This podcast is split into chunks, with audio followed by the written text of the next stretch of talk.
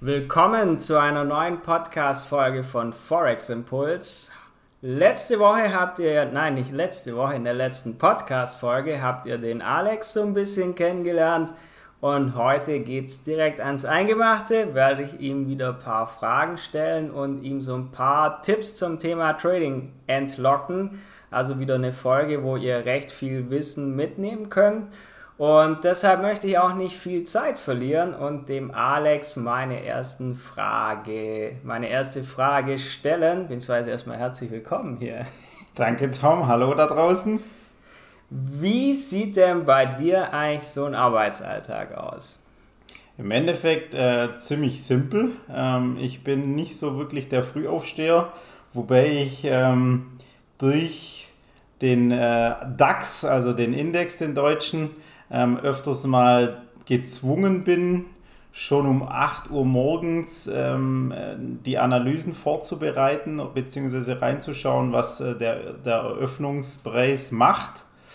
Deswegen, äh, normalerweise stehe ich erst so gegen 9 äh, in den Tag auf, aber wegen dem DAX wird es aktuell ein bisschen früher. Ich handle den aktuell sehr gerne. Ähm, und ja, was macht der Arbeitsalltag noch aus? Ähm, Im Endeffekt, wie gesagt, starte ich so gegen 8, 9. Ähm, schaue mir dann an, ähm, was meine Paare und Analysen ähm, die letzten Tage gemacht haben. Handel vor allem zwischen ähm, 10, also 9, 9 bis um 12 Uhr, weil da einfach mit der London Session ähm, eine gewisse äh, Volatilität am Markt ist. Und ja, die meisten ähm, Währungspaare, die ich in, in, dieser Zeitspanne handle, einfach, ähm, ja, da geht ein bisschen was, sagen wir so. Und dann ähm, ist es meistens so, dass ich erst so gegen 15, 15.30 wieder in die Charts schaue, frühestens, weil da kommt dann äh, die USA mit dazu. Und da werden dann die US-Paare äh, bekommen da immer ein klein wenig Schub oder verlieren dementsprechend. Ähm, was aber auch dann dort die Indexbereiche wie SP 500 oder Dow Jones ähm, dann auch wieder ein Stück weit ausmacht, da reinzuschauen. Genau, das sind so die zwei Haupthandelsuhrzeiten. Äh, und äh, dann eben von 15.30 Uhr äh, hinweg bis ähm, maximal 18 Uhr, eher 17 Uhr und da dann auch nur sporadisch übers Handy, nicht am PC gefesselt. Das mache ich morgens. Ähm, da sitze ich ähm, am Rechner und nachmittags eher weniger. Das war jetzt mal so ein Einblick in einen Trader-Tag. Langschläfer waren wir beide schon immer, glaube ja. Drum harmonieren wir vielleicht auch so gut zusammen. Ein ähm, bisschen hast du ja schon angerissen, das Thema. Wie bereitest du dich eigentlich auf so einen Handelstag vor? Ja, also am Anfang ist es im Endeffekt ähm, so, dass ich die ganze Woche vorbereite äh, am Montag. Ähm, ich bin nicht einer, der sagt, ich muss jetzt an einem Wochenende das vorbereiten, weil da der Markt steht. Das machen viele, aber ich möchte gern den äh, Eröffnungspreis am Sonntagabend um 23 Uhr deutscher Zeit, den möchte ich sehen. Ich möchte die Gaps sehen, die entstehen, also die Lücken. Ähm, und dann werde ich äh, ja, immer erst Montagmorgen aktiv. Montags ist meistens der Tag auch noch relativ ähm, gemütlich an der Börse. Ähm, da öffnen alle erst und es ist nicht so schnell mit News oder fundamentalen Daten gefüllt, dass der Chart gleich ähm, irgendwelche Zicken macht, sondern da kann man in Ruhe analysieren und der Markt hat dennoch offen. Und das ist mir persönlich einfach wichtig. Denn man weiß nie, was übers Wochenende passiert. Zum Beispiel jetzt, wie, wie die Tage, die, die hinter uns lagen, hat wieder eine Nation Raketentests veranstaltet und das lässt den Chart auch immer ein bisschen springen. Und wenn sowas am Wochenende passiert, ähm, ja, ähm, möchte ich das einfach dann beim Eröffnungspreis einfach sehen und nicht vermuten, was passieren kann. Und ja, wie gesagt, am Montag analysiere ich die ganze Woche vorweg und dann ähm, jeden Tag ähm, kontrolliere ich diese Analysen und vertiefe diese oder korrigiere diese Analysen.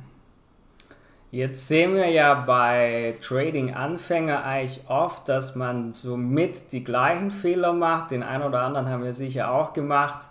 Gibt es denn Tipps, die du Trading-Anfänger oder Trader generell weitergeben kannst?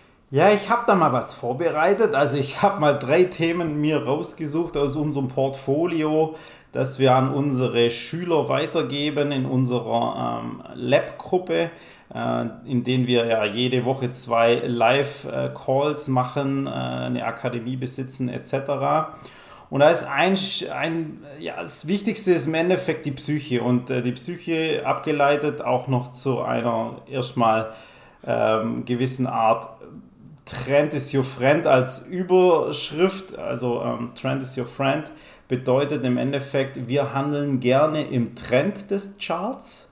Heißt, wenn der jetzt schon ein paar Anlaufpunkte äh, in die Long-Richtung macht, Long auf äh, Laiensprache ähm, im, im Kaufrausch ist, also nach oben geht, dann schauen wir, dass wir unsere Analysen in diesem Trend anlegen und diese dann weiterhin quasi long verfolgen, also eine Kaufposition irgendwo eröffnen.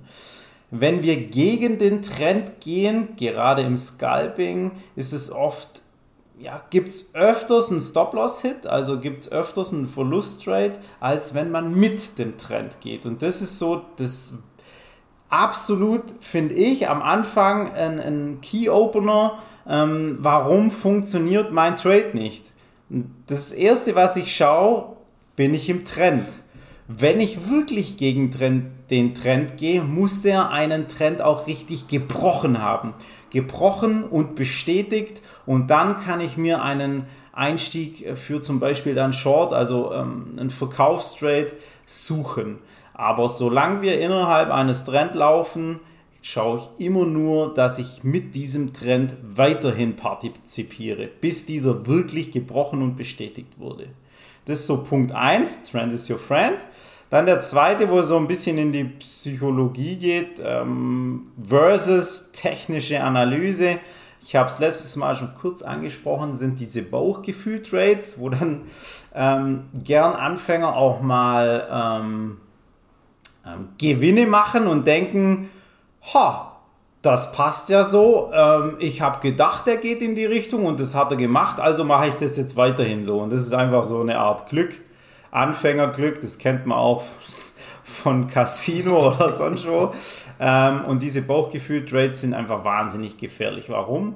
Weil wenn der Trade in die falsche Richtung geht, ist man äh, in einer sehr großen Versuchung, den Stop-Loss weiter wegzulegen oder ihn komplett wegzunehmen, also unsere Handbremse, die den Trade ausstoppt. Ähm, und wenn ich eine technische Analyse habe und ganz genau sagen kann, wenn der Chart die und diese, also diese oder diese ähm, Schallmauer durchbricht, also diesen Support oder diesen Widerstand oder diese Trendlinie, einfach ein gewisses, ähm, äh, eine gewisse Zahl, wenn er die überschreitet, bin ich raus. Ja, und ähm, wenn er in die andere Richtung, ins Positive geht, brauche ich ja auch einen Anhaltspunkt, um dann ähm, meinen Take Profit zu suchen. Also wann steige ich perfekt aus einem Trade raus? Und nicht so, oh, ich habe jetzt Hunger, ich gehe jetzt essen, ich gehe jetzt aus dem Trade raus und dann äh, fällt er nochmal einige äh, Pips und äh, der Gewinn ist dahin oder der viel größere Gewinn ist dahin. Deswegen ist die technische Analyse im Gegensatz zu den Bauchgefühl-Trades natürlich immer überlegen, weil ich mir vorher schon genau analysiere. Ich, ich gehe in die Zukunft und sage, wenn er dort oder dort ist, gehe ich raus oder wenn der Chart dort oder dort ist, nehme ich einen Teilprofit, nehme ich den ganzen Profit etc. pp diese technische Analyse wird immer einen Bauchgefühl-Trade schlagen, über kurz oder lang. Auch jeder Anfänger muss das dann irgendwann mal ähm, zugeben. Ja, ich meine, es ist am Anfang immer verlockend. Oft hat man auch Erfolg, obwohl man eigentlich irgendwas macht. Aber wer auf Dauer profitabel sein möchte, für den führt natürlich kein Weg dran vorbei, das zu lernen und einfach vernünftig zu machen, weil man sich sonst den statistischen Vorteil, den man dadurch hat, einfach ja, sich zunichte macht. Ähm, damit wären wir eigentlich so beim Thema Konstanz auch so ein bisschen. Ja, genau, das war das dritte Thema auf meiner Liste. Ähm, Konstanz ist ähm, vor allem an, an, an, an äh, am Anfang. Macht man, wie es Nils schon erklärt hat, macht man viele Trades im Demo-Geldkonto. Warum? Ganz klar. Ähm, ich muss am Anfang ja erstmal das Ganze auf die Kette bekommen, ich muss es lernen und da tut das Demo-Geldkonto einfach weniger weh. Wenn ich dann von Demo auf Echtgeld switche, weil im Demo-Geldkonto habe ich meine, keine Ahnung, 5% im Monat erwirtschaftet, bin damit zufrieden, ähm, möchte jetzt mit Echtgeld anfangen und vertändel die ersten drei bis, keine Ahnung, fünf Trades mit Stop-Loss-Hits. Dann kommt so das Gefühl rauf, äh, das kann nicht sein, ähm, der Chart ist gegen mich, jetzt trade ich mit Echtgeld und mache nur noch Verlust, die Strategie ist schuld, ich bin schuld, keine Ahnung, irgendwer ist schuld. Ähm, man zweifelt an allem.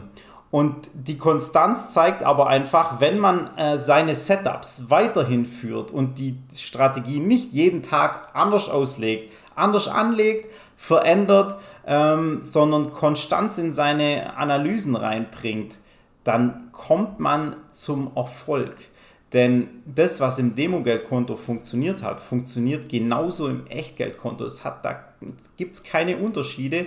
Der einzigste Unterschied ist einfach, dass vielleicht ihr irgendwelche Newsfeeds nicht beachtet habt. Dass vielleicht eine politische Änderung ähm, kam, wie jetzt zum Beispiel eine Kriegsnachricht oder ein Raketentest oder ein Unternehmen wurde geschluckt oder einem Unternehmen geht es ganz schlecht oder ja, es gibt tausend Möglichkeiten, um diese fundamentalen Daten zu beachten ähm, gleichzeitig oder auch Uhrzeiten, wann ihr welchen Trade eingeht. Ähm, da ist die Konstanz wichtig und die Konstanz wär, wird bildlich, wenn man ein Trading-Tagebuch führt. Und da kann man ganz genau sehen, was funktioniert, wann und was darf ich wann nicht tun. Und wenn man das dann raus hat, dann hat man auch mal so eine Durststrecke, die man überwinden muss, denn es geht nicht immer stetig bergauf. Und wenn man an seine Strategie glaubt und an dieser festhält, dann wird durch diese Konstanz auch der Gewinn nicht ausbleiben. Ja, das denke ich waren heute mal wieder ja, interessante Einblicke ins Thema Trading. Man muss ja, dem Ganzen Zeit geben, einfach, wenn man das lernt und denkt dran, was Alex gerade gesagt hat. Trend is your friend, niemals gegen den Trend handeln. Lasst Bauchgefühl Trades sein. Es gibt, glaube ich, fast nichts Schlimmeres im Trading. Und wichtig ist es, Konstanz reinzubringen in das Thema. Hast du noch was hinzuzufügen? Nee, das waren so die wichtigsten Tipps. Ähm von dem her, äh, es ist halt bildlich immer ein bisschen schwer darzustellen, finde ich, in einem Podcast. Ähm, deswegen hoffe ich, dass es irgendwie gefruchtet hat. Wenn nicht, Schaut unbedingt mal in unsere kostenlose Wochenanalyse rein. Die werden wir in unserem Telegram-Kanal sicherlich auch mal wieder posten oder in unserer Facebook-Gruppe. Und da bekommt ihr so einen kleinen äh, Geschmack davon, wo unser Potenzial liegt und äh, wie so ein Trend aussieht, was wir da machen. Ich erkläre das manchmal ein bisschen detaillierter. Ähm, das gebe ich euch gerne noch an die Hand. Nutzt diese kostenlosen Einblicke, die wir geben. Ähm, und ja, auf YouTube werden die natürlich in unserem Kanal gepostet. So sieht's aus. Vergesst auch nicht, den Podcast hier zu abonnieren, dass ihr nichts mehr verpasst. Viele Infos findet ihr natürlich auch auf unserer Webseite forex-impuls.com, ist auch unter dem Podcast hier verlinkt. Da sind viele, viele Infos, wo wir wirklich viel Wissen eigentlich kostenlos auch weitergeben. Wir sehen und hören uns dann bald wieder in der nächsten, nächsten Podcast-Folge. Bis dann. Bis dann.